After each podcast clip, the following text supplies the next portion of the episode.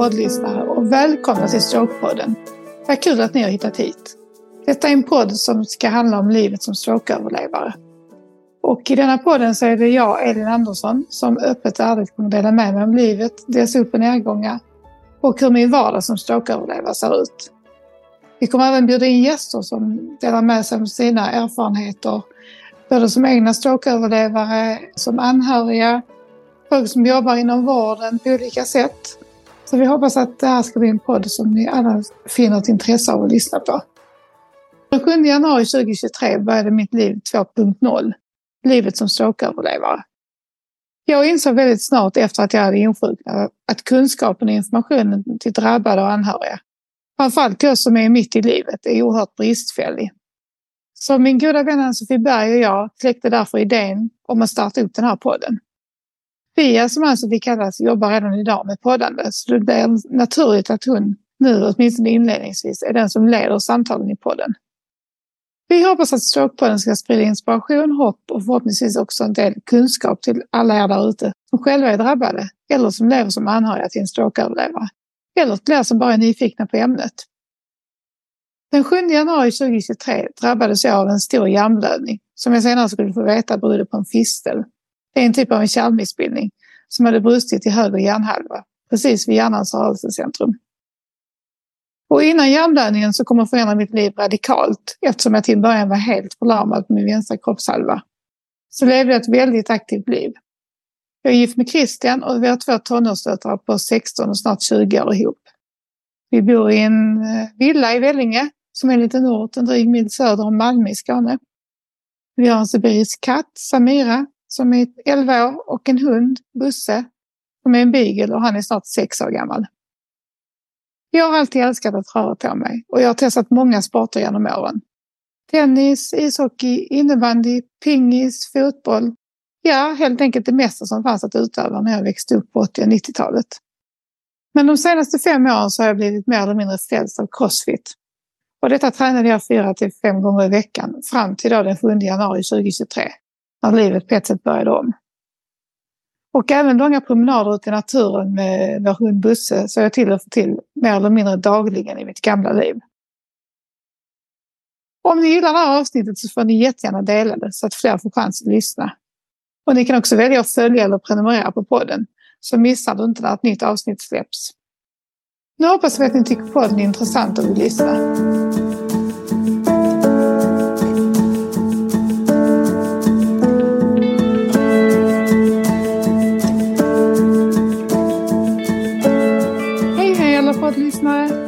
Hoppas ni alla har en fin vecka. Idag är det faktiskt bara jag här, för Fia är på annat håll. Så jag kör introt lite själv här, men det ska nog gå bra hoppas jag. Och jag är inte helt ensam ska jag erkänna, för jag har faktiskt med mig en väldigt spännande gäst som jag snart ska presentera för er. Och jag tror och hoppas att det här kommer bli ett väldigt intressant och inspirerande samtal för er att lyssna till. Men innan jag presenterar gästen så tänkte jag berätta lite kort om vad som har hänt sen sist. Och ja, förutom att ljuset har börjat återvända och våren faktiskt har anlänt till Skåne, i alla fall den meteorologiska våren hörde jag på radio häromdagen, så har jag faktiskt lyckats med något som framförallt har gett hopp och glädje till mina två tonårsdöttrar. Och vad kan då det vara undrar ni kanske nu? Jo, det är faktiskt så att jag har gått mina allra första 500 meter själv med vår hund Busse. Eller Busse Beagle som vi brukar kalla honom. Ja, Christian gick bredvid mig som backup. Det gjorde han eh, och beredd att rycka in om det skulle behövas. Men jag lyckades faktiskt gå helt själv de här 500 meterna utan att ramla. Jag snubblade till en kort stund, eller eh, vrickade till foten. Ni som följer mig på Instagram har säkert sett klippet där. Men jag räddade upp situationen själv och eh, lyckades med mina 500 meter som jag hade satt som mål. Så det kändes så himla gött när jag väl hade presterat det och kunde lämna över kortet till Christian. Så ännu ett delmål uppnått och eh, det kändes som en rejäl seger för mig. Och som många av er säkert har hört innan, så innan min hjärnblödning i januari 2023 så var det jag som gick de allra flesta rundorna med Busse. Jag älskade både de kortare vardagspromenaderna men framförallt de långa skogspromenaderna på helgerna. Jag tog ibland bilen ut till eh, skogen och gick en riktigt lång runda på upp mot en mil med Busse och verkligen älskade. Och det är liksom ett långsiktigt mål jag har att kunna göra det igen.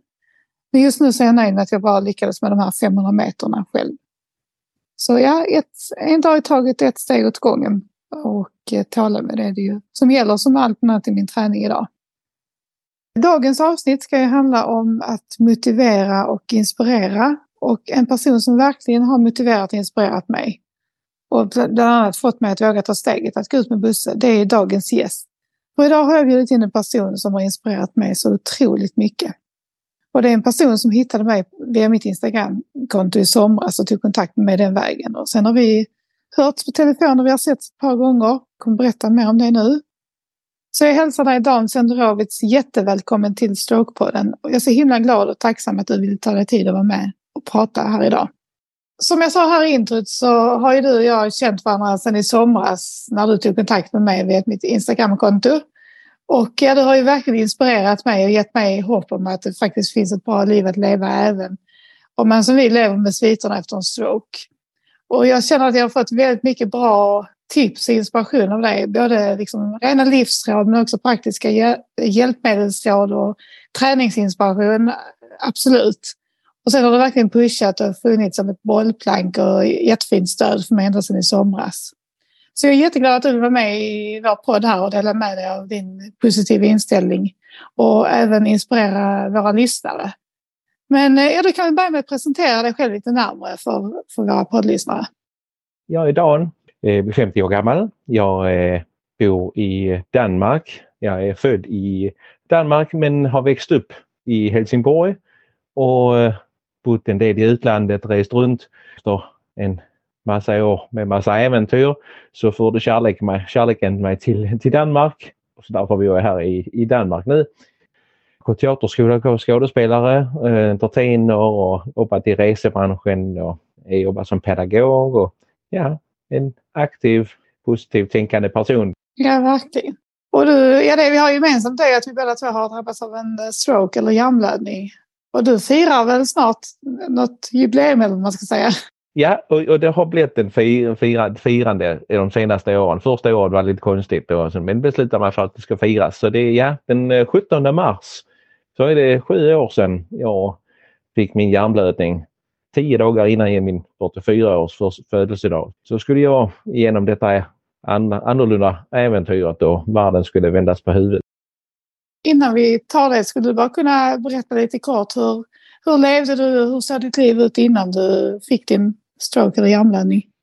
Väldigt aktiv med många grejer. Eh, jag jobbade som pedagog på en skola med musik och, och teater med barnen. Projektmakare, jag gjorde massa grejer. Jag reste runt i världen som sjukhusclown, caring clown som jag kallar det. Var runt i hela världen och besökte sjukhus, barnhem och psykiatriska avdelningar och alla möjliga ställen. Jag hade en egen underhållningsfirma var jag var ute och underhöll med stand-up och allt möjligt. Konferencier och ja, allmän fysisk aktiv med rullskridskor och hockey, eh, floorball och cykling, klättring, allt möjligt. Lite som jag då, liksom mitt i livet och fullt ös och mycket träning och mycket jobb och, och hela biten liksom. Precis. Men sen hände det någonting där då den 17 mars för sju år sedan. Vill du berätta lite om vad som hände när du drabbades? Ja, det var en fredag morgon. Allt var fint. Jag kom på jobbet och stod och hade samtal med en kollega i köket och plötsligt så fick jag den här känslan av att det var dags att äta någonting. Och min arm var inte där jag tänkte den skulle vara. Det började kännas konstigt. Och en kollega sa till mig att jag skulle gå in och sätta mig och så ville han komma med ett glas vatten. Och så, så jag satt mig där med det här vattnet och, och skulle ta och dricka. Men, men det jag, jag upplevde var att min hand, min, min hand gick igenom glaset. Mm. Ghost hand. Men eh, så, och han frågar vad, vad som händer. Jag blir sån, alltså, jag kan inte se vad som händer. Det, min hand går igenom glaset och han fattar ingenting. Så kom det en annan kollega in och sa vi ska nog in, ha in, in honom och lägga sig. Eh, vi hade ett rum där jag kunde lägga mig. Men eh, när de försökte få upp mig så kunde jag inte stå. En helt annan kollega som, jobb, som har varit sjuksköterska som kom in och hon tog, kände på armen och frågade Känner du det här? Det gjorde jag inte. Känner du det här? Där hon tog mig ner på benet. Och så det kände jag heller inte. Så sa hon att det skulle ringas mm. 112. Men, men jag var, jag var, sån, jag var äntligen i okej okay, eh, stadie där. Jag tänkte, hm, vad konstigt. Jag förstod inte riktigt vad som hände där. Min ena kollega, han höll mig för att jag kunde inte sitta ordentligt på stolen heller. Det var en, en konstig situation. Jag kunde se på de andra att, att det var någonting fel. Kände du rädsla själv? Jag tänkte jag kände som dödsångest direkt. Liksom, men blev du... Ja, det kommer jag ihåg att du berättade, men jag hade inte den. Jag hade ingen dödsrädsla. Men det, när det, det kom någonting, för att jag undrar, jag började tänka, för att logiken i huvudet, vad, vad, är, det, vad är det som händer med mig nu? Alltså, mm. Först när eh, ambulansföraren kom in och började ställa frågor så började jag tänka. Och så började jag tänka på hjärtat för det var vänster arm som inte fungerar, vänster sida. Mm. Och så börjar tankarna, okej, okay, är det så här det slutar? Är det nu? Mm. De här frågorna kom. Och, och, och så börjar eh, hjärtat och, och banka och jag hade någon form för ångest kanske det blev men, men det var mer den här eh, ett slags känsla av konstatering. Okej, okay. jaha, det var det. Alltså någon typ av lugn nästan eller? Ja, ja men det tror jag var jag. För det fick jag reda på sen också av några kollegor att jag, jag var mer lugn än dem. De sprang mm. runt där som höns utan huvud alltså, så, och, och var nervösa. Så, så jag, när jag kommer upp så tar de ut mig i ambulansen. Eh, ljuden blir, blir tydliga, alla ljud. Stegen och när folk går, allting blir högre för mig. Och så temperaturskift från rum till rum när de bär igenom mig från det här mm. Stället var jag är och, och ut till ambulansen. Jag känner där att det kanske är slut nu. Utan att vara rädd, men mer ledsen. Mm. För jag börjar tänka på min familj. För att försöka förstå så mycket i det här ögonblicket. Var jag eh, ligger där på våren och i ambulansen så det där börjar få det dåligt också och får någon morfin för att börja få ont i huvudet. Mm. Och så kör de mig till det som heter Glostrup sjukhus var de ska skanna mig. Mm. Ja, där kommer jag in. Så börjar det här med komma ihåg och inte komma ihåg. Jag vet inte om det är morfinen som gör det eller om det är, det är så mycket bitar sen efter det som gör att jag kommer ihåg lite här och lite där. Mm.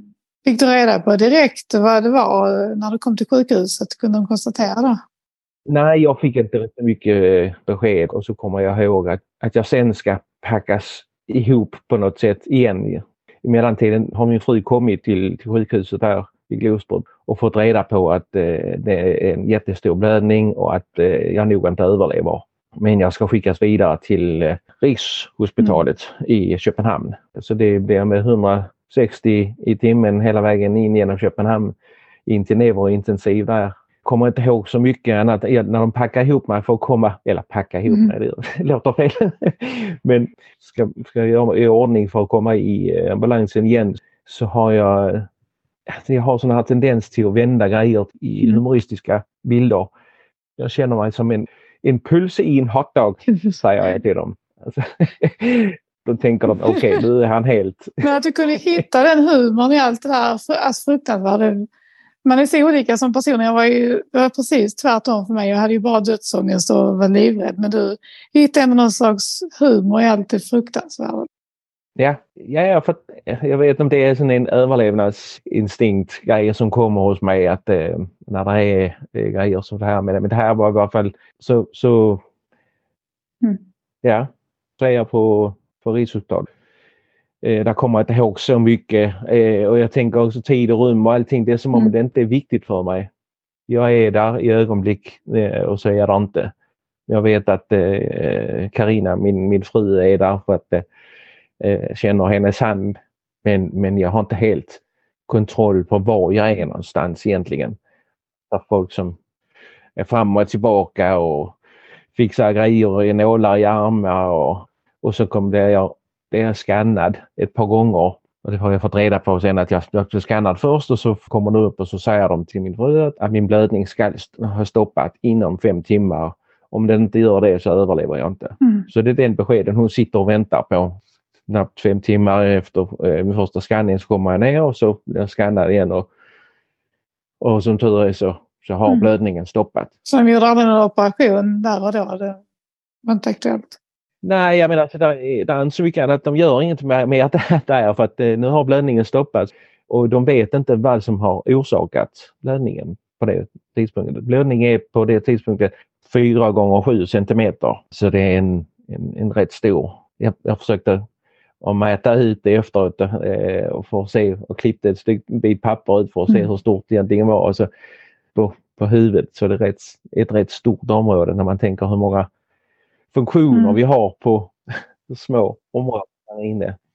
Men sen låg du där på neurointensiven ett tag eh, kan jag tänka mig. Och, sen eh, fick du fortsatt rehab på sjukhuset då innan du kom hem. Det var fredag och eh, söndag blev jag flyttad till en semi-intensiv avdelning. Och kommer ihåg att få besök av en vän och hans son. Alltså det är små, små pusselbitar som dyker upp. Och där är jag, jag är där fyra dagar innan de flyttar vidare mig till ett annat sjukhus som heter Härlev hospital. Var jag är på neuroavdelningen där. Fick du svar på det sen ganska snart eh, varför du fick hjärnblödning? Har du fått någon klarhet i det? Det tog eh, fem månader eller nästan ett halvår innan de kunde se vad det var. Jag har genomgått en, en massa angiografier Mm. som du också känner till. Är det där man går via ljumsken för att eh, komma upp med en slang i hjärnan? Och röntga. Mm. och sprutar in eh, kontraster de kan se i grejerna. Mm. De kom fram till där att det, det var en, något som heter en AVM. Som är en, eh, det är rätt sällan, eh, men eh, det är inte så många som får den här. Men en del kan leva med, med en AVM i, i hela sitt liv. Eh, Det är en medfödd defekt kan man säga. Typ som en kärlmissbildning som man har fötts med. Ja, där, så där går eh, en vener och artärer upp till, från hjärtat till, eh, till hjärnan och eh, pumpar blod upp till hjärnan och sen i, i, emellan de två så ligger det några små eh, kärl som heter kapillärer. Mm. Där ska vara fri passage så de kan gå rakt igenom. De är väldigt, väldigt små eh, och de upptar eh, syre och andra grejer.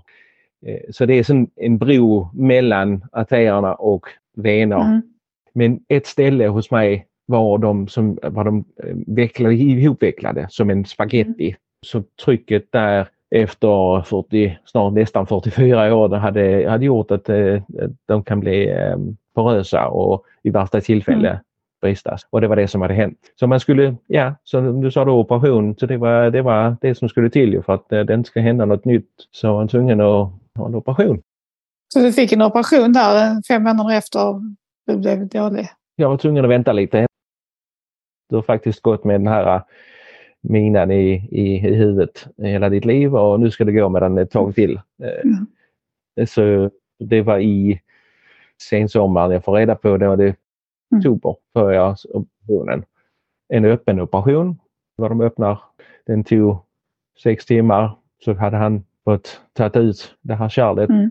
Ja, sen eh, sex månader senare så håller man tummarna och hoppas att nu eh, när de går in i angio- angiografin att de kan säga att det är som det ska vara. Men eh, det var en, det var en bit kvar. Så eh, som du känner igen så, där, så skulle man förhålla sig till att eh, det där skulle göras en operation till. Ja, jo, det var ju samma. Jag fick göra tvärtom scenariot. Jag gjorde ju först en limning av kärlen med, via ljumsken och sen nu öppen en kirurgi. Och det var ju fruktansvärt när man fick reda på, precis som du sa, att där fanns någonting kvar. Ja, Och veta att ska jag leva nu ytterligare x antal veckor eller månader med den här minen eller bomben i huvudet. Mm. Liksom. Så att, eh, mm. men du fick en ny operation sen då? ja det var ju som du en, en, en, eh, en limning Mm. genom ljumsken. Och den här eh, neurokirurgen är ju, också han var fantastisk. Eh, han är på eh, resor runt i världen och, och gör de här operationerna genom ljumsken. Han skulle igenom hela hjärnan och ut till det här eh, yttre eh, lagret och komma fram och han hade tittat på bilder och sett att det inte var, det var inte så lätt. Han sa it's not gonna be easy. Mm. Men han ville göra så bra han kunde och det kunde vara en risk att han var tvungen att avbryta undervägs. Men eh, ja, vi sa gå det och han gjorde, gjorde den här operationen och jag, jag låg på eh, avdelningen senare på dagen. Så kom det in en läkare och skulle berätta hur det hade gått. Mm. Som sa, ja nu hade han läst i journalen och sett att eh, det var inget kvar där ute. Gud vilken underbar känsla det måste varit. Jag kommer själv ihåg vilken lättnad. Ja, det var inget kvar. Då började jag skratta för att igen kommer humorn och säger att okej, har de tagit Mm. bort allting? Nej, det, han förstod inte. Det var det är fortfarande hjärnan kvar där uppe, sa han. Så. Men det var inget kvar av det som skulle vara. Så nu var den där och angiografin till sist var det avgörande var eh, den här kirurgen som gjorde och han sa till mig att komma ihåg orden You're off the hook. Det kändes bra. Wow, ja, jo, gud, jag minns känslan själv när man fick reda på liksom att nu är allt borta, nu är du fri från risk. Alltså det går ju knappt att beskriva. Det var en, en fantastisk känsla. En, en, en sån, alltså man plötsligt kunde andas djupt igen. Ja, gud, vilken, vilken resa du har varit med om. Man blir tagen när man hör om det. Ja. Hur pass skadad blev du av din eh, stroke och vilka handikapp har du kvar nu sju år senare? Alltså jag tänker både fysiska och psykiska om du har båda. Så jag var ju helt förlamad eh, på vänster sida så det var helt ur funktion. Jag hade dubbelsyn i en kort period två veckor, vilket var jobbigt. Ligger och tittar på fotboll där det är 44 spelare och två bollar. Mm. Och så hade jag fick, eh, neglekt. Som Det här var att hjärnan, för att vänster sida inte fungerar så, så tänker den, ja, men då, då behöver du inte koncentrera dig om det. Så den, den släpper, släpper vänster sida. Så jag körde i rullstolen in i allt som var på min vänster sida. Ja, det var precis som jag. Det var, man förstår inte det nu efteråt att det kan bli så, men eh, ja, hjärnan är komplex. Så jag har satt många visitkort på väggarna med Ja. åttonde våningen. körde in, fastän jag såg bord och stolar och allting så körde jag in i det. Då. Ja. Det som har kommit, alltså det kom gradvis som tiden har gått att eh, eh, hjärntröttheten som de flesta känner till som har, har upplevt liknande, den är där. Jag har haft eh, uppmärksamhetsnedsatt, eh, alltså så jag har varit mindre uppmärksam på vad som hände på min vänster sida. Mm.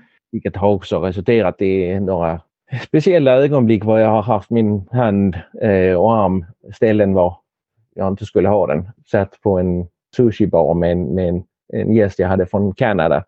Och vi har suttit och pratat länge och han började le mer och mer till mig och, och utan att säga någonting. Men det gick ett tag och så sa han Titta på din hand är. Så hade jag min hand på hans lår. Och det var inga problem. Men, det var, Det var en lite jobbig situation där. Ja, satt den på min vänstra sida så ska de ha en, en, en liten varning Mm. och det har det varit. Annars så, ja, kognitiva utmaningar som dyker upp.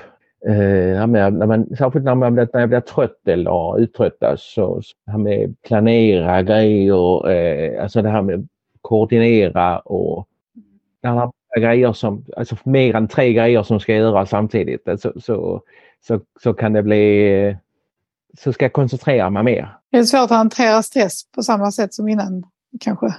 stress, ja, ja, hundra alltså, eh, det är det är någonting som har som, kommit och, och gått och eftersom tiden har, har gått med, med jobb och grejer så, så har jag upptäckt grejer som allting tar extra lång tid för mig att göra. Mm.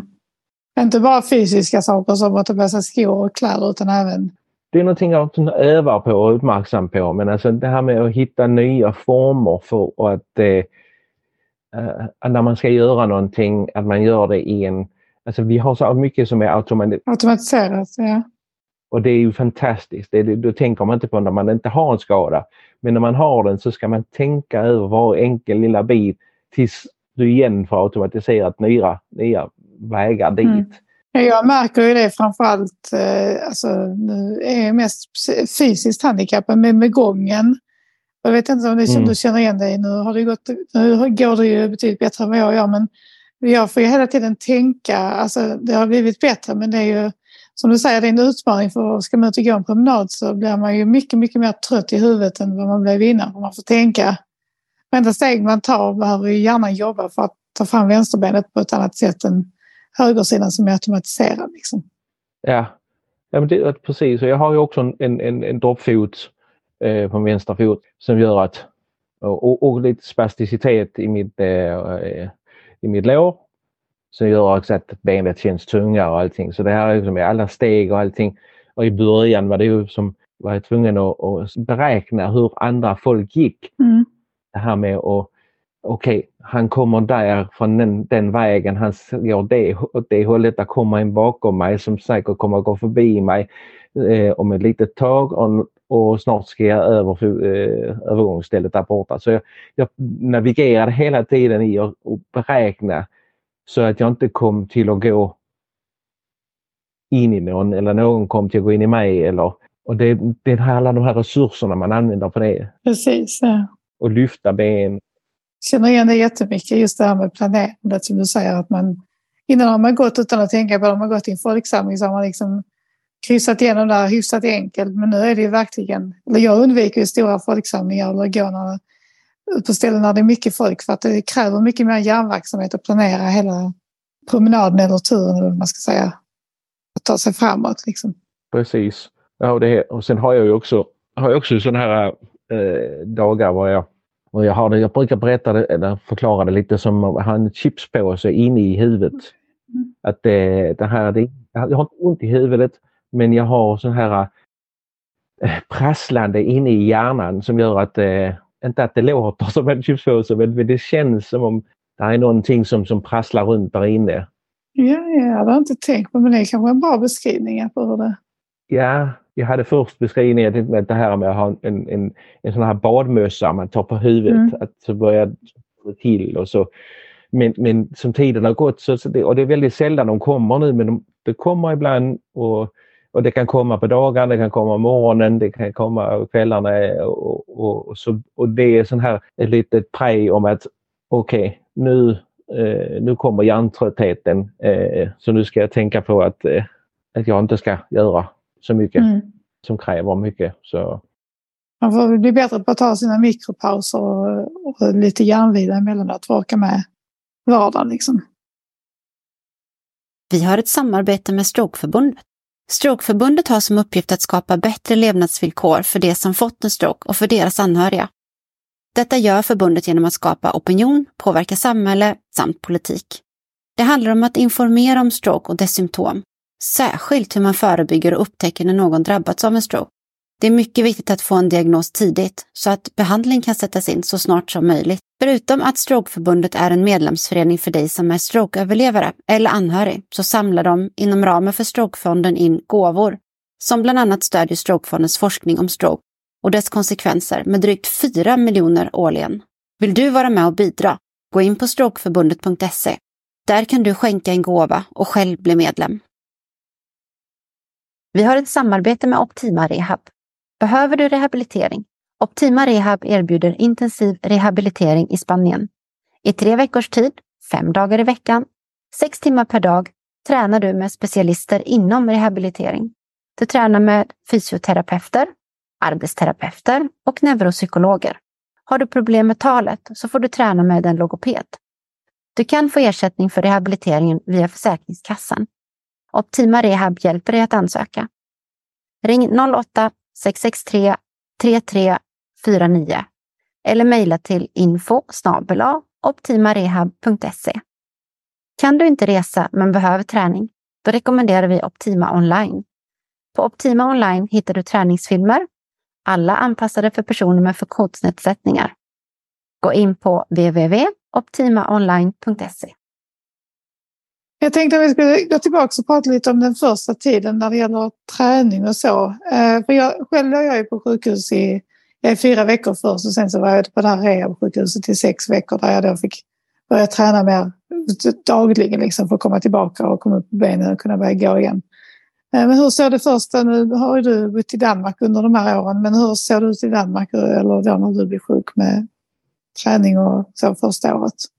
alltså jag, jag kom ju rätt hyfsat snabbt igång med träningen för redan dagen efter jag hade kommit på Harlem så, så hade jag två fysioterapeuter som tog tag i mig. Mm. Jag blev liftad i sån här påse från sängen till en komfortrullstol. Och det var ingen bra känsla. Men eh, de kom in, de här två fysioterapeuterna och ja, faktiskt taget puttade bort de här sjuksköterskorna och sa att hallå, han kan någonting, han har en stark sida och han ska igång och träna. Så jag kom rätt snabbt igång med dem och träna två gånger dagligen. Eh, både med fysioterapeuter och, och ergoterapeuter. Ja, vi kallar det ergoterapeut i Danmark, men en, det är en arbets, arbetsterapeut. Min, min fru hon jobbar också inom sjukvård så hon, hon kände också till en del så, så, så hon har också varit med och hjälpa till. Så jag, jag kom rätt snabbt igång med att träna där. Vilket också resulterat att jag redan på sjukhuset på Härlev, eh, var jag låg en månad, fick gång i mina fingrar. Mm. Och så fort jag fick ång i mina fingrar så bad jag min eh, fru Karina om att ta hämta min lilla gitarr. Jag har gitarr Lele heter det. Mm. För då kunde jag börja se om jag kunde spela på den för att, som träning. Så där satt jag i, på sjukhuset i foajén och, och försökte spela där ute och underhöll. Hur gick det då? Kunde du liksom ta ackord? Jag kan inte själv spela gitarr men jag tänker det kan inte vara helt lätt med motorik och så med fingrar. Men... Nej, nej, det var det heller inte. Eh, det var, det var grejer som jag inte kunde. Men, men jag hade kunnat röra mina fingrar, börja så smått och, och alltså, jag kunde trycka på en tandkrämstub och få tandpasta, tandkrämen ut. Det var fantastiskt. Men jag kunde inte ha, armen fungerar ju inte. Så det var bara, bara fingrarna. Så, och så, men jag kunde få spela, jag kunde få ett par ackord fram. Men det var, det var jobbigt. Och så blev jag jättetrött varje gång jag hade suttit med det. Men min tanke var att jag, när man ligger där på sjukhus och har den här upplevelsen av inte kunna, alltså du har bara en halv kropp. Mm så börjar alla tankar. Var, varför, varför? Nu har jag ju rest runt och gjort en massa bra grejer och som sjukhusclown och jag gör så mycket bra för alla andra. Varför ska jag? Mm. och, eh, jag? Och det här vill jag inte. Så jag var väldigt snabbt kom in i det här att jag ska iväg. Jag ska göra någonting. Jag blev nu, hur kan jag komma ur det här? Och vad kan jag ta med från den här upplevelsen? Mm. Eller var jag är nu? Det låter som att du hade en positiv inställning redan ganska direkt efter akutfasen. Att du liksom bestämde dig redan där och då liksom för att du skulle komma tillbaka. Ja, det hade jag. Fast jag också hade dagar och tidpunkter var jag, var jag grät och ledsen och jag var arg. Jag tror jag har ropat ett par gånger eller skrikit på jag har, eh, jag har eh, sagt grejer och saker till han där uppe i övermolnen. Mm. och, och skällt ut honom. Mm tycker det var så orättvist alltihopa. Mm. Men, men, men jag har kommit tillbaka till den här tanken att okej, okay, jag är här nu. Det är ett kapitel i min bok. Jag ska lära någonting. Jag är här av någon orsak. Så jag vet inte vad det är jag ska ha ur det här. Mm. Men eh, det var, och sen så har det varit okej, okay, vad kan jag göra för att komma vidare? Ja, ja man behöver det. Jag, jag, där kände jag själv att jag hade jättemycket det är tack vare mycket mina anhöriga, familj och vänner som jag liksom hittade det drivet också. Att, och jag kände att jag måste... Tänkte, hur hade du det med familj och vänner och så? Hade du ett stort nätverk runt dig som stöttade dig eller hur såg det ut?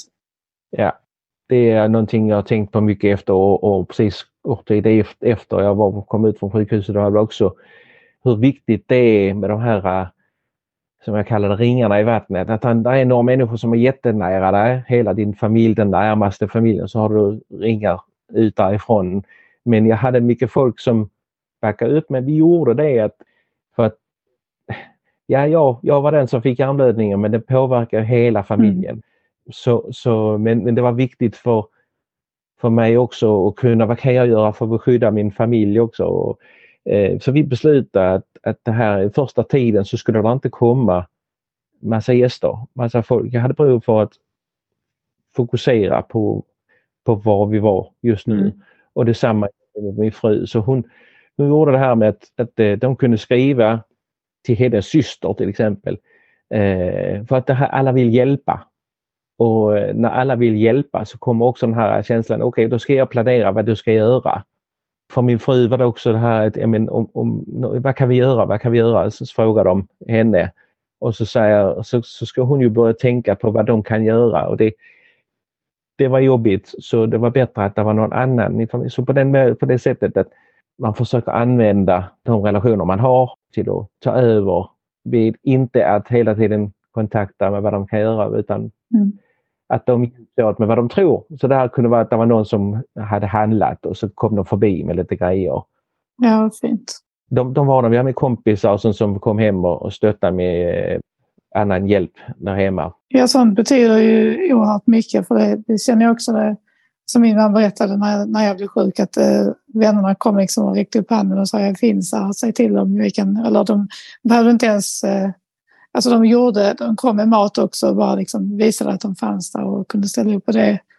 betyder oerhört mycket, för precis som du säger, det är inte bara du och jag som drabbade, som drabbas, utan det är ju alla runt omkring också, speciellt närmsta familjen, liksom, som är liksom A och O om man har det nätverket runt sig för ens egen tillfrisknad också. Ja, för jag tänker också att det, har, det var också en drivkraft för mig mm. att de var där.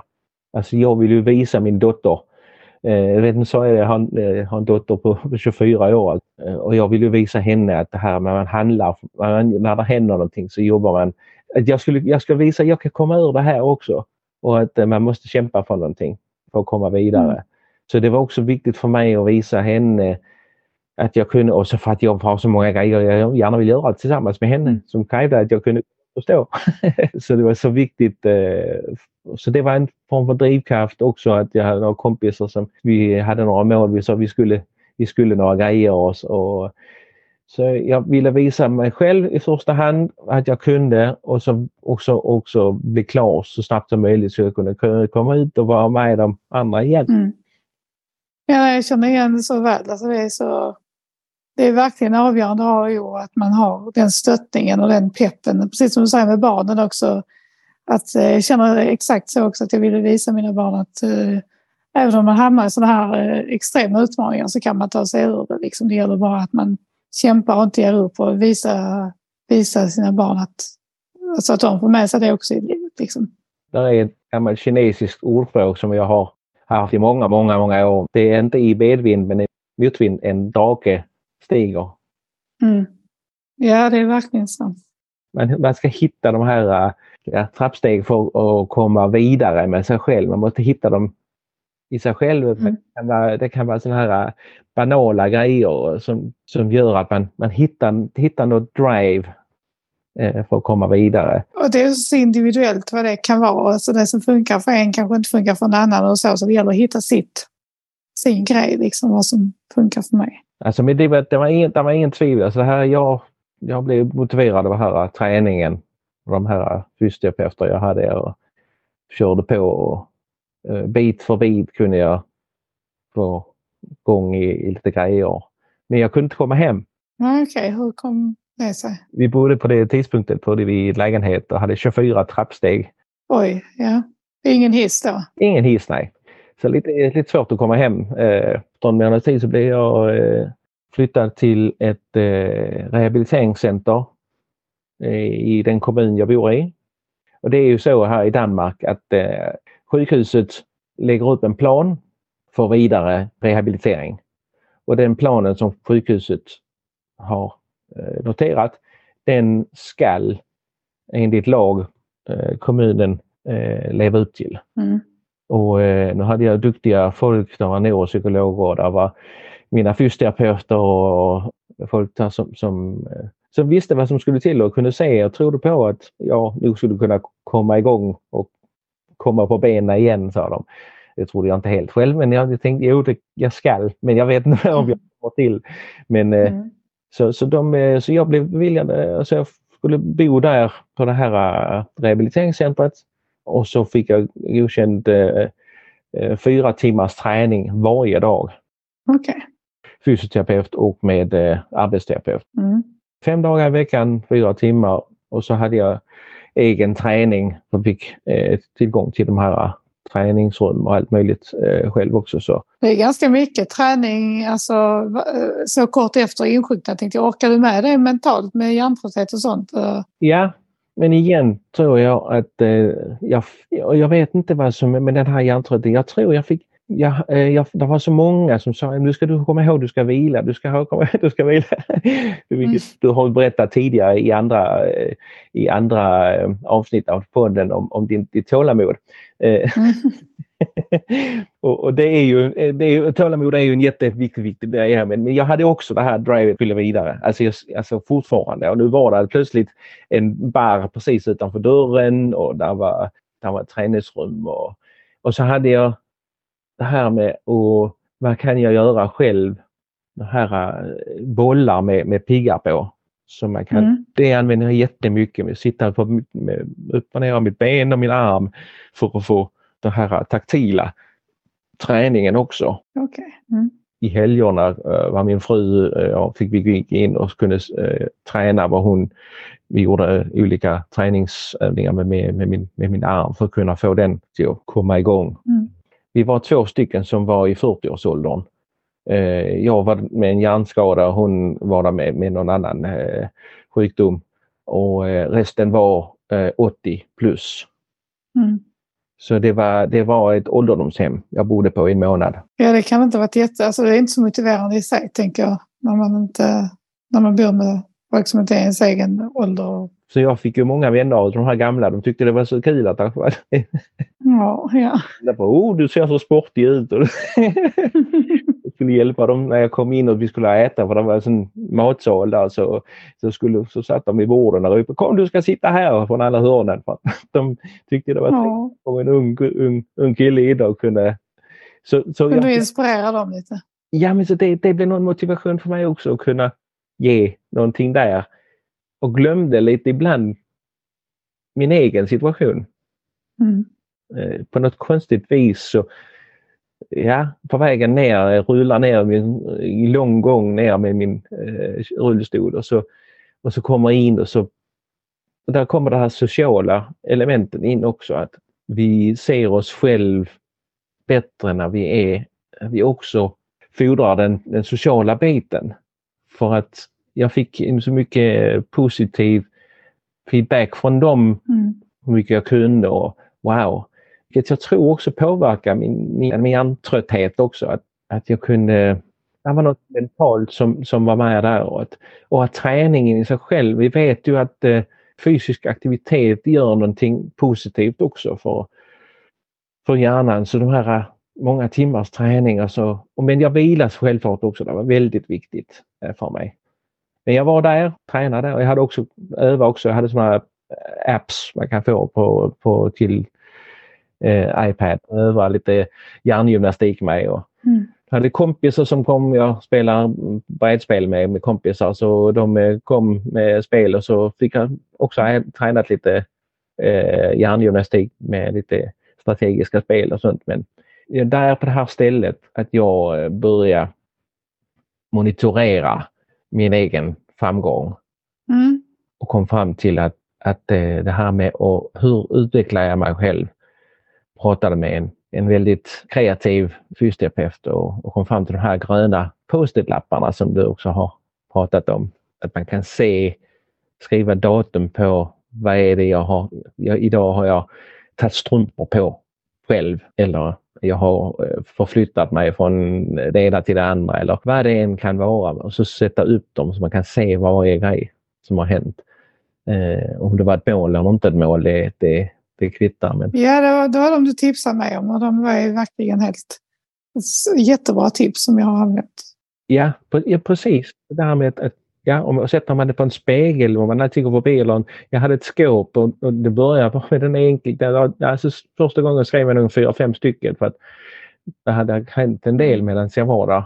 Och varje enkel liten grej som händer är en succé. Det är, jag, jag, jag tror aldrig jag har jag har gråtit så många gånger av glädje i denna process de sista sju åren. ja, det blir liksom visuellt tydligt också att man kommer framåt för att lapparna blir fler och fler. Ja, ja. men det, det är det. Allting blir, man får ett annat perspektiv på livet och på de här små grejerna. Mm. Och de ska man komma ihåg. Och det gör jag fortfarande efter sju år. För det är liksom skillnaden. Det har gått så många år nu så, eh, och ändå är det inte många år men det, det, på ett sätt så så är det ändå det som att det händer de här grejerna.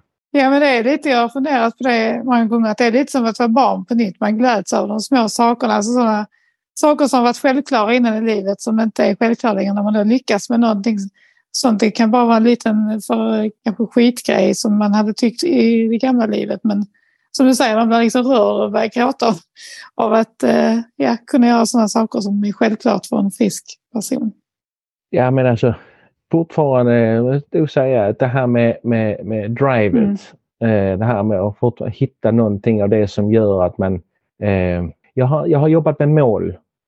Både eh, långsiktiga mål och, och, och, små mål. Ja, det tänkte jag komma in på nu faktiskt. Här med, för det är ju som sagt sju år sedan nu som du drabbades. Och du har ju varit igång och varit fysiskt aktiv dels innan du drabbades men även nu efter hjärnblödningen.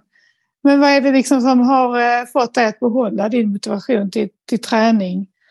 Och för, för som jag har förstått det så man kan ju, när man drabbas fysiskt som du och jag har gjort så tar ju träningen aldrig slut, man blir aldrig färdigrehabiliterad. Liksom. Men att behålla det här drivet och motivationen som du har, vad har du några tips där? Hur har du gjort för att behålla det? Redan från början när jag låg på sjukhuset var det ju det här med att kunna komma upp och stå och, och gå och röra armen och allt det här. Men, men alltså det här med att eh, ha ett långsiktigt mål.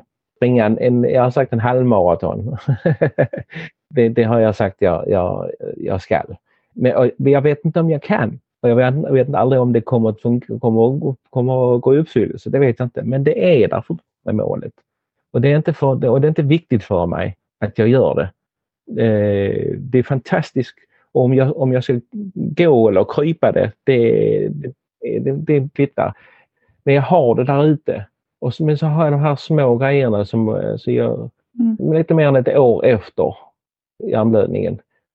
Tänkte nu, nu går jag stabilt nog till att kunna vara med mm. och gå. Vi, vi, har, I Danmark har vi ett firmalopp, eh, en stafett på fem kilometer.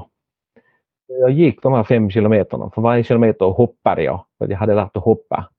Och, eh, och, och, kom igenom det. Så det var fantastiskt. Och så satte jag mig, okej, okay, jag vill gärna ha det här, vi har något som heter Royal Run som är ett uh, löpfestival mm. i Köpenhamn som vår nuvarande kung har satt igång. Oh, häftigt, och man kan springa en mile, 1,6 kilometer eller 5 kilometer eller 10 kilometer. Och så satte jag mig det som ett mål och sa det, det kvittar om jag ska gå eller vad som helst. Och så hade jag någon kompis med mig som, som följde med och så, och så lyckades det här i 2021 eller något sånt. Jag sprang en mil på 13 minuter. Jag såg någonting på ditt Instagram, någon, någonting om det och jag blev helt så rörd när jag såg det. tänkte jag, gud vad häftigt att, eh, att du klarar det liksom verkligen. Ett långsiktigt mål som du har nått. Måste kännas fantastiskt jag, jag känner någonting som jag, jag kan säga, jag kunde berätta i evigheter om, om allt möjligt här men Eh, jag tror det som ger mig drivet mycket det är att jag fortfarande efter sju år har framgång. Och det är ju jättehäftigt och det är det som ger mig hopp också när du säger det och som jag tänker man kan skicka med till andra som lyssnar som är drabbade av anhöriga att det tar liksom inte slut men eh, jag fick höra mycket Även om vården inte ville säga att, eh, att, det var, att man inte utvecklas efter ett tag så var det ändå ganska tydligt att ja, första året men sen kommer det inte hända jättemycket mer. Men då blir man ju så himla hoppfull när man hör att du efter sju år fortfarande ser att det händer saker. Liksom. Hjärnan är ju fantastisk på så sätt att den slutar inte reparera sig verkar det som. Nej, alltså kan man säga att jag har fortfarande droppfoten eh, som, som är där och jag har en, ett exempel är att vill jag förbättra min gångfunktion och så fokuserar jag på det. Jag har gjort mycket av att lära och känna min kropp bättre. Jag har alltid kunnat genom mitt skådespel och genom min clowneri så jag känner min kropp och har en fördel i att jag har använt min kropp som redskap i, i, i arbete också. Men mm. jag har också i hela den här processen gjort en del av att lära min kropp att känna alltså, omkring anatomin, hur min kropp och mina mina muskler och eh, vad är det jag tränar när jag tränar det. Du har en god eh, kroppskännedom kan man säga. Ja, ja. Så det här att sätta sig in i vad är det som händer med min kropp? Vad är det som händer när jag tränar? Vad är det, vad är det jag tränar? För att kunna bättre fokusera och så dela upp det. Eh, här sista tiden här, där har jag upptäckt att min, alltså min, muskler, min muskler i vänster sida har varit fortfarande svaga. Jag kan göra en planka. wow, det är mitt mål att kunna göra något där också. Och, och ligger tre gånger ett minut eller vad det nu är jag gör. Så, och så. Men så vill jag på sidan för att jag vill göra, ligga på ena sidan. Höger sida inga problem, men vänster sida då faller jag ihop och liknar en, en clown när jag ligger och rullar runt på gymmet. och kommer ut igen. Eh, och, och irriterad och, och svär och, och jag vet inte vad. Men eh, det sista så har jag fokuserat på vad är det för muskler som håller mig här. De här små stabiliserande musklerna eh, som, som håller och andra andra och hur kan jag fokusera på det? Och här igår kunde jag plötsligen göra lunges utan att hålla i någonting. Gud, vilken, vilket framsteg.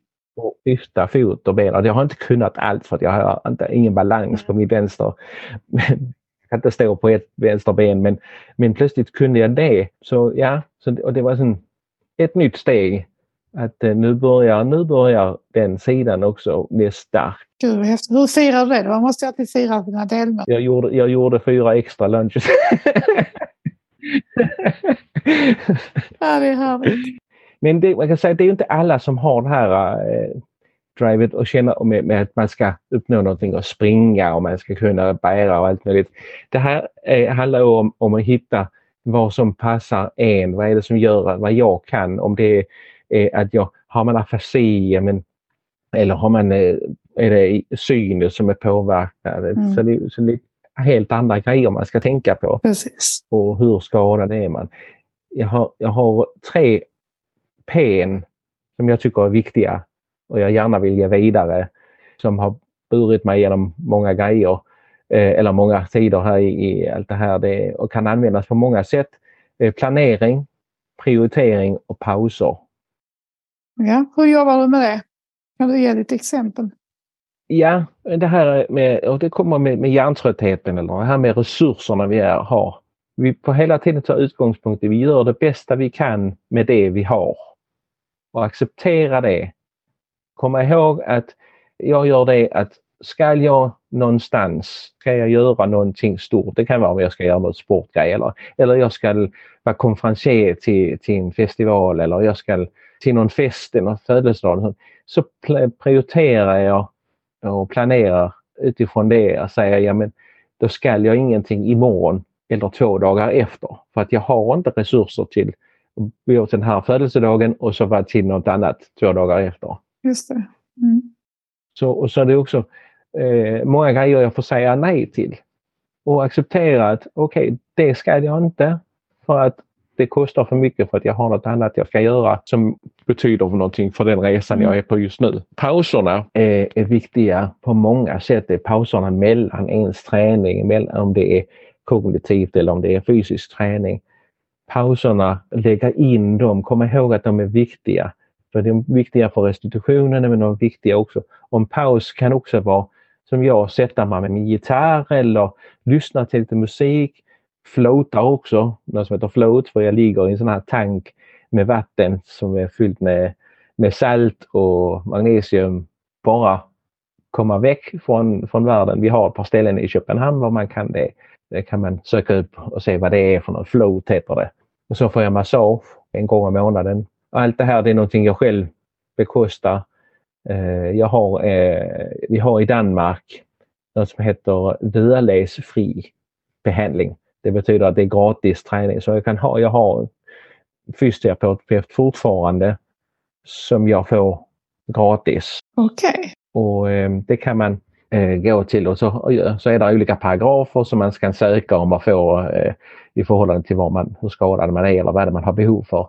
Så jag har en timme eh, varje vecka var jag går upp och tränar själv hos min fysioterapeut. Men jag har henne som kan jag, jag komma in och fråga henne några grejer om när jag tränar eller har jag ont någonstans eller nya hjälpgrejer. Jag sa det är ingenting du behöver betala för själv. Det är som liksom man får från, som dansk medborgare.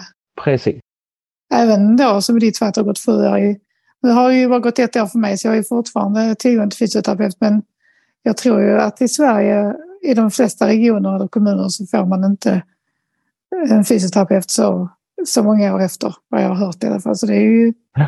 jättehäftigt att ni, att ni får den möjligheten. För att som vi pratade om innan, man blir aldrig färdigrehabiliterad efter en stroke. Nej. Man behöver ju träna hela tiden. Hela tiden. Och det är ju det här med att alltså, vi har bekostat mycket själv. Riktigt mycket själv. Men det här jag har, har hittat fram till de här olika hjälpmedel och grejer som, jag, som har hjälpt mig underväg. Mm. Jag tänker hur, ehm, hur ser livet ut idag? Har du, jobbar du någonting eller? Eh? Ja, man kan säga jag, jag gjorde ju det att jag kastade mig ut i, jag jobbade som pedagog på en skola och hade jobbat på det här stället i 22 år och så eh, kom, kommer jag tillbaka redan efter, efter 10 månader så börjar jag min arbetsprovning på tillbaka på mitt eget jobb och och det går fint jag kommer upp på 16 timmar men jag tror den här viljan till att komma tillbaka eh, den har gett bakslag. Eh, jag vill komma tillbaka snabbt Mm. och önskar komma tillbaka till normalitet igen. Jag kom tillbaka och skulle förhålla mig till en ny position, inte ha alla de här överskott som jag hade innan och, och ha andra grejer jag skulle göra. Så, så jag, efter ett år så sa jag ut på den här arbetsplatsen och, och, och, och var med och öppnade en helt ny skola, vilket kanske också var lite ambitiöst. Eh, det var inte jag som stod för allt det praktiska på det viset men jag, jag var med i ett eh, litet team som började öppna en liten privatskola i, här i kommunen var jag bor. Eh, det var fantastiskt och har varit en jättestor upplevelse men det har kostat riktigt mycket. Mm. Fastän jag har fått mina pauser ibland så har det kostat. Man ska komma ihåg att man har så många andra roller i sitt liv Mm. än arbete. Så, så jag, jag, just nu är har jag varit sjukskriven sedan juni månad och jobbar fyra, månader, fyra år på skolan här och var tvungen att kasta eh, handduken i, i ringen. Mm. Och, och det blir för mycket överbelastning, belastning, det där med långtids överbelastning av ens ambitioner och, och vad man kan och också ha tid till att skulle träna och allt möjligt. Det, det blir för mycket för mig. Jag känner igen mycket i det du säger. Jag har ju också jag har börjat jobba 50 procent. Jag har ju redan sedan efter de första månaderna känt att jag vill komma tillbaka till jobbet. Det var min största farhåga att jag skulle bli liksom, ja, förtidspensionär, om man säger. Men samtidigt så känner jag också, som du säger, en oro och stress inför det. Liksom, ska jag orka med och hinna med träna? För träningen är så pass viktig nu. Och familj och vänner och allt sånt. Och jag tycker det är ett bra medskick det du säger, att, man ska liksom, att det är lätt att man blir för övermodig kanske och, och kastar sig in i det för snabbt utan att känna efter. Men hur känner du nu alltså inför detta att du inte riktigt vet? Nu du säger du sjukskriven nu, att du inte vet vad nästa steg blir. Är det...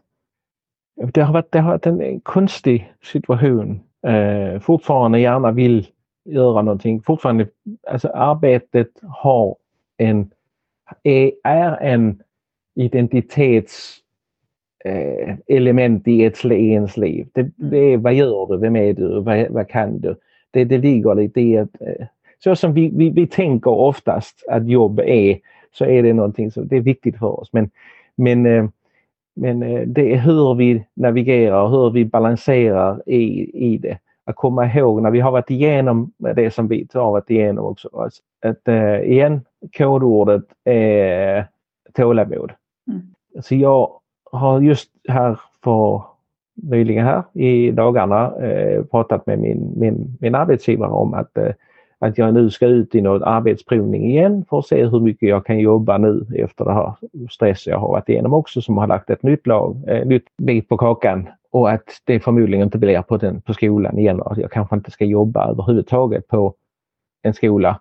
Okay. För att eh, där är många eh, många grejer att förhålla sig till och många utanför kommande eh, element som, som också påverkar mm. skift, eh, att vara klar till att skifta över. Och, så jag ska prova något annat. Så jag har sagt att eh, det, det nog inte blir där jag ska vara mer. Eh, så jag står i så här ännu en gång, som man kan kalla det, i allt det vi varit igenom. Många gånger har varit i, i det oviss, ovissas vänt, väntrum. Alltså, mm vad ska hända? Vad ska jag? Så jag väntar lite på... Men känner du dig lugn i det? Att du liksom... Ja, jag faktiskt gör jag det. Alltså jag har också en, en, en metafor. Så jag, jag, ser ofta i bilder, humor och bilder. Det är, mm. Jag har i alla fall här med att föreställa sig en luftballong. Luftballongen kan inte stiga iväg utan att man får klippa av några av de här sen sandsäckarna. Mm. Den kan flyga, komma längre ut. Så jag, det här med att, att komma till...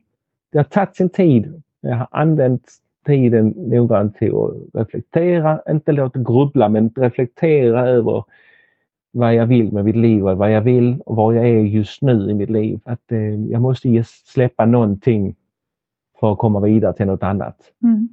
Och det är, det är, en svår situation men, men det är ingenting som står stilla, det är ingenting som är, är, är konstant i världen. Om vi tittar på molnen på himlen så flyttar de sig hela tiden. Det så de påminner om oss om att allting förändrar sig. Eh, ena ögonblicket så har så, så, vad heter det, så ser allt trist och hårt och jobbigt ut det andra ögonblicket så har man, alltså, så har man armarna över huvudet. Mm. Ja, det var en väldigt bra jämförelse eller liknelse. Det, så är det verkligen. Nytt kapitel, ny del i vad ska jag?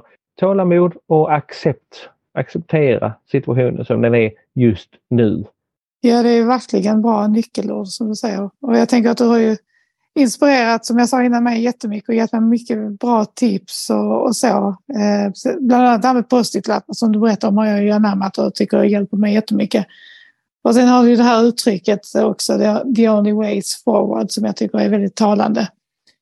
Och eh, ja, hela hösten då när jag mådde så psykiskt dåligt inför min operation och så, så kände att det var så fint att du tog dig tid. Att jag kunde liksom, vi pratade i telefon lite och gav mig lite tips. Du hade varit med om precis samma sak som du berättade där i början med två operationer och visste precis. Även om man hade anhöriga vänner här och pratade med dem så är det någonting annat att prata med någon som faktiskt har varit med om exakt eller det, det som, som man själv är med om. För det blir, det blir på ett annat sätt då, så att säga. Så det har verkligen betytt jättemycket för mig. Eh, rent så. Men om vi ska prata mer praktiskt så har det också gett mig väldigt mycket tips om att få och hjälp till att få prova olika hjälpmedel som jag känner att de hade aldrig känt till eller åtminstone fått möjlighet att testa om inte du hade fått kontakt. För att jag har ju märkt det att eh, Danmark har lite andra, lite lättare eller lite andra utbud vad det gäller hjälpmedel och rehabilitering än vad vi har i Sverige tyvärr. Mm. Så att jag tänkte att du har bland annat introducerat mig på ett speciellt löpband som heter Alto-G. Mm. Som var jättehäftigt att få testa och sen så nu för några veckor sedan så var jag över och fick träffa en fysioterapeut som, som du har gått till och fick testa en droppfotsskena och en sån här droppfotsstimulator. Så jag tänkte att du får jättegärna berätta lite om de här hjälpmedlen. För jag vet att de har hjälpt dig också att komma framåt i din rehabilitering med ditt fysiska nedsättning så att säga. Ja, det finns ju massor av hjälpmedel på alla möjliga eh, nivåer. Det är olika grejer som har hjälpt mig. Bland annat nu fick över och tänkte du skulle prova löpbandet Altogen som är ett, ett löpband genom lufttryck eh, i en plastpåse kan man säga man står i. Alltså eh, avlastar till 80 av sin egen vikt så man kan jobba Eh, det naturliga gångmönstret igen eh, och vara trygg i att man inte faller någonstans. Många atleter, det är faktiskt en del atleter som använder det som till att träna eh, folk som har ett genomhopp för olika operationer i höfterna eller i knä och sånt så man ska igång igen. Men, men för mig var det, var det precis det här med att hitta tillbaks till löpmönstret. Mm. Det är konstigt att det var det inte. Alltså här först att få lyfta benet. Alltså nu kan man säga, jag jobbade mycket innan också på att få så jag kunde böja mitt ben lite grann. Inte så supermycket men jag kunde böja mitt knä eh, lite grann bakåt. Det hjälpte också på det. Men, så det här det är ett löpband eh, man tryggt kan jobba med och, och få avlastats genom, alltså genom avlastning av sin egen vikt. Mm, ja, jag fick ju testa det i höstas och det var ju nu var det bara en gång, men det var en fantastisk känsla. Att man, som du sa, man står liksom fast så att det är ingen fallrisk. Man kände att man vågade ju mer än när man står öppet på ett vanligt löpande eller på ett golv. Och mm. Just det här med löpningen också. Jag fick testa det som sjukgymnast nu för en vecka sedan. Att om jag kunde ta några löpsteg. Men det var precis som du sa, det var som en spärr i huvudet. Det gick inte. Jag tänkte jag har mm. sprungit hela mitt liv men det gick verkligen. Men jag tänker att hade man kommit upp på ett sånt G-man igen så hade man säkert vågat för där var det ju inte ja. den här fallrisken. Och, och, och, jag använde ju också, jag hade ju innan dess och innan jag kom överhuvudtaget igång på en löpband det, det här, så hade jag ju gått på en normal löpband också med, med den här uh, light gates som det är kanske någon som känner till. Man har selar men hänger i eh, när man går på löpbandet för inte att trilla med min, en fysioterapeut tränat mycket med att gå snabbare och snabbare, få min gångrytm. Stegen, ju längre steg jag går ju bättre, ju bättre gick jag. Och så så det, det var mycket träning innan, det var en del träning innan men mm. så har jag upptäckt att den kan någonting också. Jag börjar inte med att, att, att kunna eh, springa med detsamma när jag kom ut på Altogen. Utan jag tror jag hade varit tio gånger innan innan jag vågar och så här och, och, och, kom fram till att, eller vad det plötsligen kom så lyfte jag benen och så står här som har det här centret var jag, var jag provade. Han sa okej, okay, jag kan höra, du, du, nu, nu springer du. Wow. och så var det, var det ju så bara att fortsätta för att när fort man har hittat det mönstret igen så klickar det på plats i hjärnan och så, så är det att fortsätta.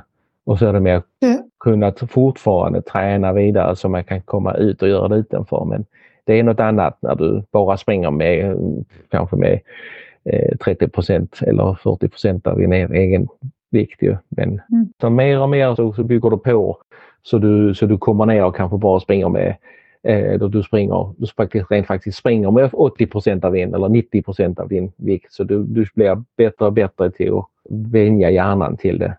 det måste också varit ett sånt fantastiskt ögonblick när du tog den första. Ja, ja, jag har tårar där också. Jag gråter nästan bara jag tänker på att jag, om jag någon gång kan göra det. Du ska ju komma ihåg att det har på ett sätt, ja det är lång tid ett år, men det är också bara ett år sedan. Mm. Jag försöker påminna mig om det. Eller alla påminner mig om det. Men ja, Och alla dina videor och uh, grejer som du har visat, så du kan se att du, du kommer ihåg att ja, men jag, har, jag har kommit så långt. Mm. jag kan mycket nu.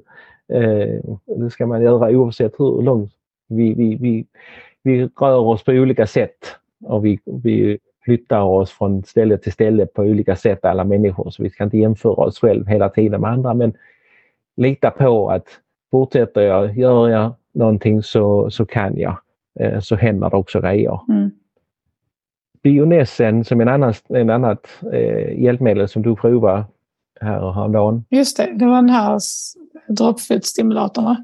Ja, och det är ju en elektrisk eh, stimulator. Det är, en, det är en, som en sån här, heter det på en brace, heter det på engelska. Det är sån, Som ett eh, armband eller något liknande. ja, ett armband man sätter under knät eller precis under knät. Så kan, kan, kan man installera här så att den, den, den, den skickar några impulser, elektriska impulser in till de här nerverna som lyfter din fot. Mm. Så när man går och den här bionessen den, den, eh, den kan styras via, via en app. Eh, Du kan också låta den köra själv men den tar utgångspunkt i din naturliga gångfunktion. Och när vi går framåt och, och lyfter benet så, så sätter den gång i registrerar att du lyfter och att du ska snart sätta ner foten. Och du vill gärna ha en häl först och tå sist. Den, och, och det är svårt när vi har en droppfot för då, då är vi tån först ju. Men eh, stimulatorn kan eh, via de här strömimpulserna påverka eh, så att den ger det här lilla extra lyftet till din fot så när du sätter ner att tårna kommer upp eller främsta delen av din fot lyfter upp. Den kan också användas till bara träning. Alltså man sätter den och så kan man installera den så att den, den, de här äh, pulserna de bara jobbar med att lyfta och sänka din fot. Så du får träna det här, äh, man vrickar med foten upp och ner. Det är det vi, det är det vi kan när vi har doppfoten. Och sen är det ju så här att äh, min fot den, den, när jag lyfter den vill den gärna, min vänster häl vill gärna in mot höger ben. Så som den lutar, lutar lite till, lutar inåt. Ja, ja. Men gör precis tvärtom, den vill utåt. Precis, och det kan, det kan man göra också. Man kan sätta den till att den alltså justera den, för det är ju nerverna som, som skickar de här signalerna som fattas. Det är något eh, trafikproblem där nere. Ja, jo. Men där är, det, där, där är det en fördel att bionessen i sig själv, den har inte fungerat ensam för mig. Eh, utan jag har ju använt den tillsammans med min skena, var den så fungerar jättebra. Och då har vi använt den här turbon med skenan som du provar, som du har visat så fint på den här videon eh, från där du var här sist. Ja, det var verkligen en wow-upplevelse för att jag kände ju att ja, den hjälpte mig så himla mycket om man jämför med diktusbandet som jag har ibland och sen den här andra skenan Tuff som jag hade som hämmade mig mer än vad det hjälpte mig som den här turmedsskenan. Alltså man fick ett helt annat svung i benet.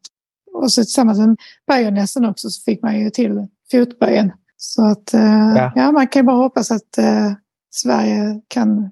Jag vet att i vissa regioner kan man kan man få det, men tyvärr inte i alla, vilket det känns jättemärkligt. Så att, eh, jag är jätteglad att du tog kontakt med mig så att jag fick åka över och testa det där. För det. Jag kan förstå att det har hjälpt dig mycket, Vi jag kände själv bara den korta stunden jag gick att det var till stor hjälp. Liksom. Men det är ju det här med att, att det finns så många hjälpmedel. Det finns, vi har så många människor som får eh, blodproppar, hjärnblödningar eller, liknande. Eh, som, Och det finns hjälpmedel här ute. Men, men eh, där är några regler som gör att eh, det inte bara är så lätt att få tag i. Jag, kunde, jag hade en dröm om att i varje fall i Norden jobbade lite mer, hade ett bättre samarbete med möjligheter. Den här turbomedskenen har ju heller inte varit, eh, det är inte så många som har den här. Det är fler och fler som får den här i Danmark nu. Mm. Som lär att den, eh, att den fungerar för att den korrigerar foten på ett helt annat sätt. Den, den eh, diktusbandet som du hade i början och den, eh, jag kommer inte ihåg vad den heter, den du har just nu. Ja, det är liknande. Jag vet inte exakt märket på men den är, det är ju liknande, samma funktion som ett diktusband. Den lyfter foten ja. och det är det den gör. Men den korrigerar inte foten från sida till sida och samtidigt också tar tag i det naturliga eh, böjet eh, från... Ja, från vaden eller?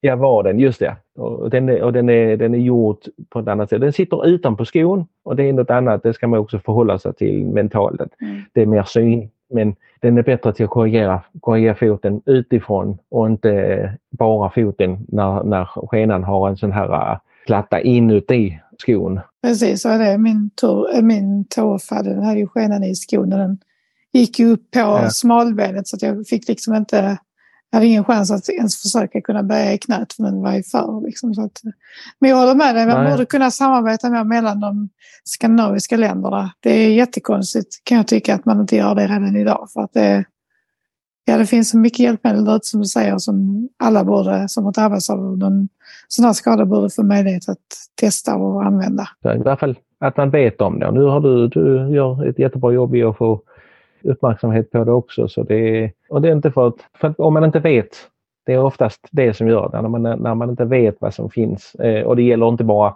vi som är, har, har blivit, eh, eh fått en, en, skada men, men det gäller också för de, eh, de människorna som jobbar eh, inom det här som kan se vad ska till för att vi kan få möjligheter som är hänsiktsmässiga för, för, för alla och kan göra att vi kan komma en bit längre Precis. Att inga hjälpmedel eller inga maskiner eller någonting fungerar om du inte själv gör eh, träningen. Utan man kan inte bara sätta sin ja, nu har jag en skena så är det det. Utan, eller nu, nu är jag i altogen och så kan jag kanske komma till att springa igen. Men, utan det är all den andra träningen som ska till. Allt ska supplera varandra hela tiden. Och det är väldigt viktigt att komma ihåg att eh, det är ingen framgång utan ett eh, samarbete med, med din egen, med, med all, den, all den andra träning du har. Som... Nej, det är ett jätteviktigt medskick. Det är liksom verkligen som du säger, det är inte bara att man kan